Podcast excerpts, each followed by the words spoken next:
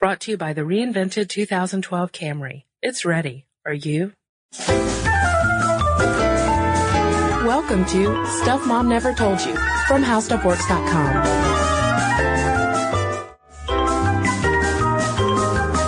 Hello and welcome to the podcast. I'm Kristen. And I'm Molly. All right, Molly, you and I are talking about breast implants today, and sometimes, yay! And sometimes we like to start off our podcast with a little personal anecdote Mm-hmm. about the subject we're talking about. But you know what, Molly? I'm going to spare you any breast related personal stories of mine because I'm not in the mood for an awkward silence this morning. so I'm just going to dive right in. I think it's safe to say that when it comes to, uh, you know, the bust line, the conversation with our moms probably extends to maybe getting a training bra, talking about sizes, you know, maybe consolation if they aren't growing too fast or too fast, whatever Right. the case may be. You know, just kind of general stuff. Uh, although, uh, breast implants are becoming a more common graduation present. That's true. So you might have the kind of mom who does discuss with you breast implants, but my mom didn't discuss Yeah, that back in the day, I don't think, yeah, it wasn't, wasn't really an option on the table. So, the operating table, so to speak. ooh, nice pun, Molly. I think fast. But today, breast implants are the most common cosmetic procedure, followed up by rhinoplasty, aka nose jobs, and liposuction. Hmm. And uh, speaking of breast implants, Molly, I think this would be a good time for you to tell us a little bit about Japanese prostitutes. Right. That's not actually as awkward a transition as it might sound at first because the whole story of breast implants started with Japanese prostitutes. In the 1940s, uh, these women would inject substances like paraffin or sponge into their breasts to increase the size of their bust line because they were trying to appeal to all the GIs who were overseas during World War II.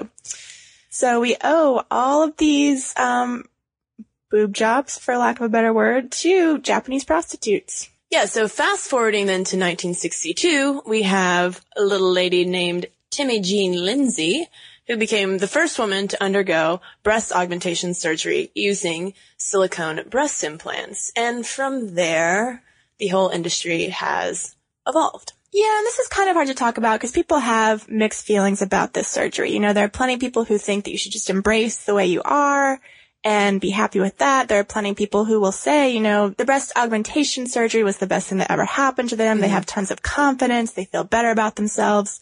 Uh, it's very, you know, people will find diseases they try and link this to. They'll try and find self-esteem issues they can link it to. And that's kind of what we wanted to talk about today with a very scary question.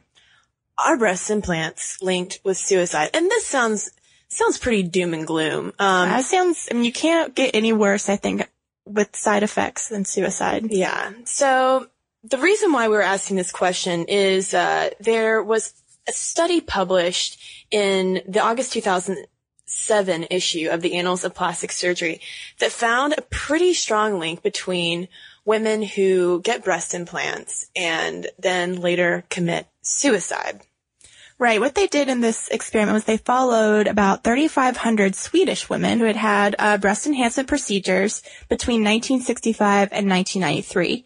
And, you know, they ignored women who needed uh, reconstructive surgeries, but were choosing to augment their breasts for purely cosmetic reasons. They were just dissatisfied with their bust size. And so out of that, 3,500, well, 3,527 women to be exact, 24 committed suicide down the road. And this was a, the, the study tracked them from 1965 to 1993.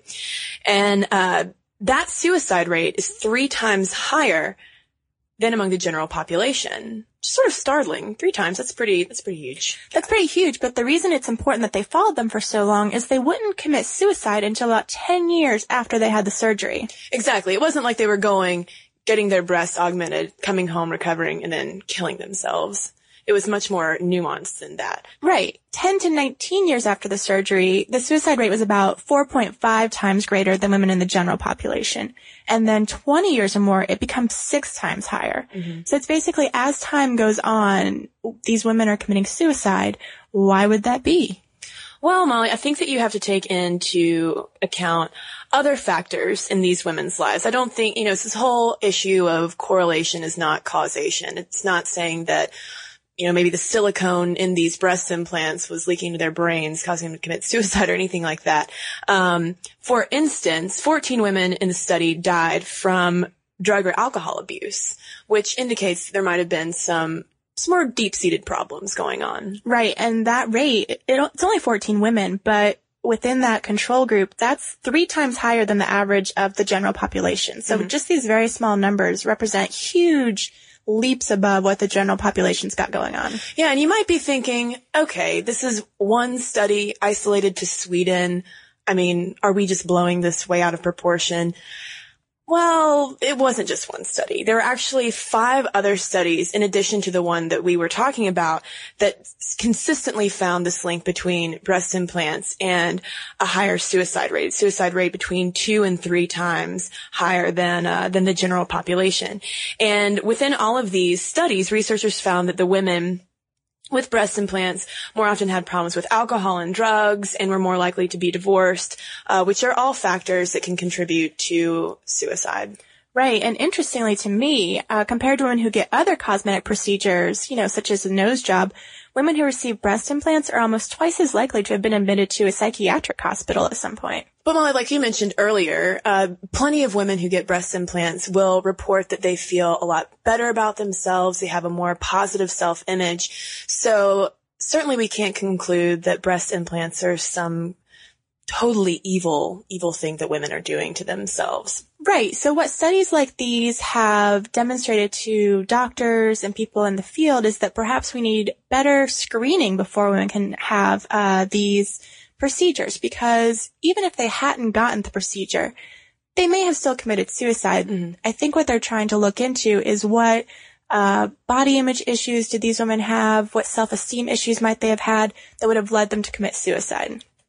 Right, Molly. I think it's important when we're talking about these psychological issues surrounding plastic surgery. We can't project the mental health issues of individuals to the entire population of breast implant patients. Um, we do have to point out that uh, statistically around 15% of people who do get elective plastic surgery suffer from something called body dysmorphic disorder, which causes you to obsess over specific body parts and have an, have an unhealthy perception of your body. Right. And so it can, you know, you just think you're ugly or disfigured, which might be what leads you to get the cosmetic surgery, but it's not going to fix that sort of, you know, thing in your brain that's telling you, you know, that things aren't right, which may be why uh, there's that 10 year gap that we were talking mm-hmm. about when we were, you know, emphasizing the fact that it was 10 years later. It may have been that these uh, surgeries made women feel better for a short time, but they still couldn't overcome that negative self-image. Right. It was just sort of like a temporary band-aid that, you know, that wasn't going to last. And I think it's important to bring up as well uh, a study on breast implant psychology that was conducted by a professor of surgery at the University of California that sort of de- debunked this idea of breast implant patients having some kind of pathological psychological disorder. The researcher found that as a whole, breast implant patients don't have a lower body image than the general population. They just have maybe more dissatisfaction with with their bust line, just are really hung. They might like their legs. They might think they have a really cute face, but they just, you know, they, they just feel too small. Right. So we're not saying everyone who gets this surgery is depressed and is going to commit suicide. Mm-hmm. That's not what we're endorsing today. But what this Swedish study that we were talking about earlier has led people to think is that there just needs to be better screening before women undergo plastic surgery. Right. I think most of the the most important outcome of all of these studies, like you said, is uh, recognizing this need for pre-surgery psychological screenings and also following these women after surgery. I mean, if you have a patient who is continually coming in for more and more procedures, there might be a pretty big red flag that something else is going on, that, that this person is actually endangering themselves.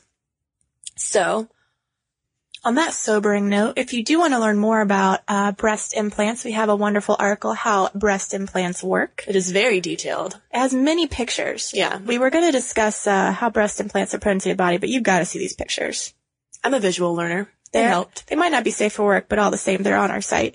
And the article, Are Breast Implants Linked to Suicide, written by Jacob Silverman, is also at howstuffworks.com.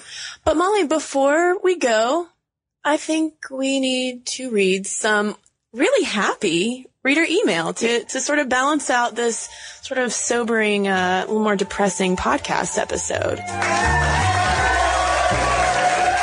Yeah, we've got some happy listener mail to share with you today. Yeah, we need to offer our congratulations to our listener, Shane, who is getting married this month. And he wrote in after listening to our podcast on diamonds and he wanted to tell us a very sweet story about how he designed a one-of-a-kind engagement ring for his soon-to-be wife. Right. So Shane listened to Are Diamonds Really a Girl's Best Friend? And before he was going to pop the question, he knew he needed a ring, but he didn't think that diamonds were a girl's best friend. He thought they were very impersonal, boring. You know, he was on track with what we were talking about in that podcast. So what he did, he wanted something more personal, and he and his fiancee like hiking. So they had gone to uh, Moab, Utah to climb together.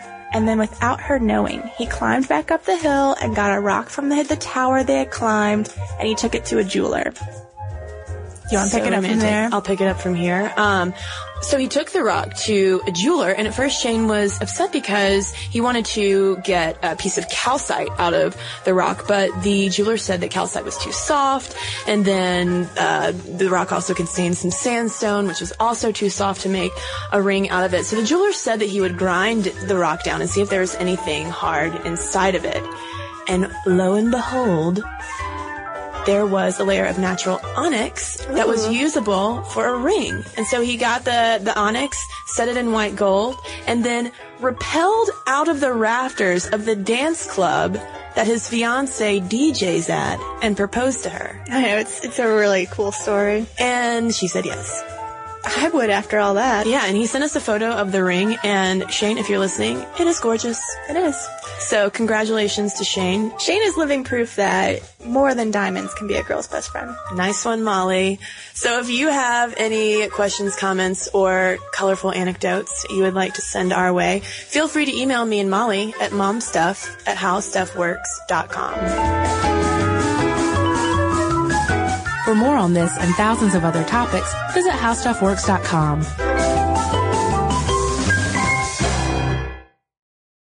Brought to you by the reinvented 2012 Camry. It's ready. Are you?